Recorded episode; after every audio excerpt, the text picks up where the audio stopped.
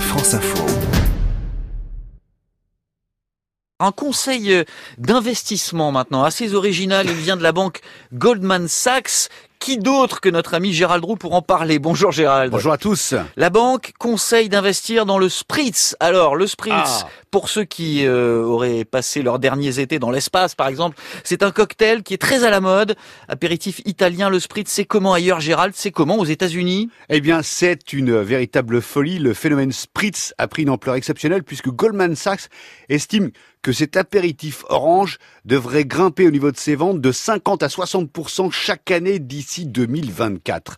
Après l'Italie, qui est le berceau du Spritz, après l'Europe entière et notamment la France depuis quelques années, les gros verres orange pétillants ont commencé à coloniser les terrasses des grandes villes américaines. L'an dernier, les ventes de Spritz donc ont grimpé de 73% aux États-Unis, après 50% en 2017, et le New York Times l'a sacré boisson de l'été 2018. Comment est-ce qu'on en est arrivé là? À la base, il y a le groupe Campari qui possède la marque Aperol, cet alcool qui sert à faire le spritz avec le Prosecco, qui est un vin blanc pétillant.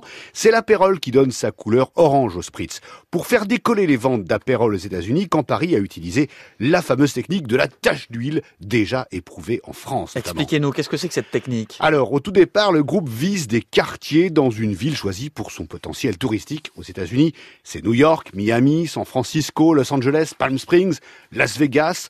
Les commerciaux de Campari font des tests, des tests sur une clientèle un peu jeune, un peu branchée. Des apéros spritz sont organisés dans les bars, notamment à New York.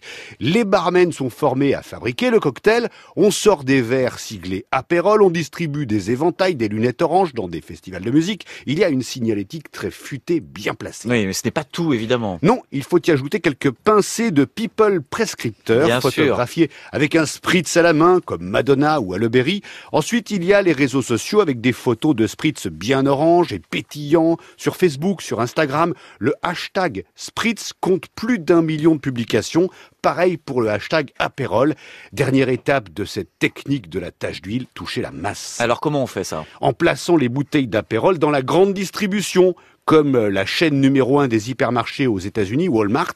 En général, les bouteilles de Prosecco ne sont jamais très loin, comme la San Pellegrino, puisqu'il faut un peu de San Pellegrino pour ajouter le doigt d'eau pétillante au cocktail. Avec la distribution dans les hyper, les Américains moyens peuvent, comme les Européens, se faire leur petit spritz à la maison. Enfin, ultime étape, Ersine, pour Campari, la désaisonnalisation du spritz. Et oui, ne pas boire le spritz qu'en été, le boire aussi en hiver, et notamment en vison, en visant les stations de ski où vous pouvez, si vous êtes encore en ce moment sur les planches, siroter un petit spritz. Vous vous habillez comme vous voulez Gérald, il n'y a aucun problème. Gérald Roux tous les jours dans le 12-14 de France Info.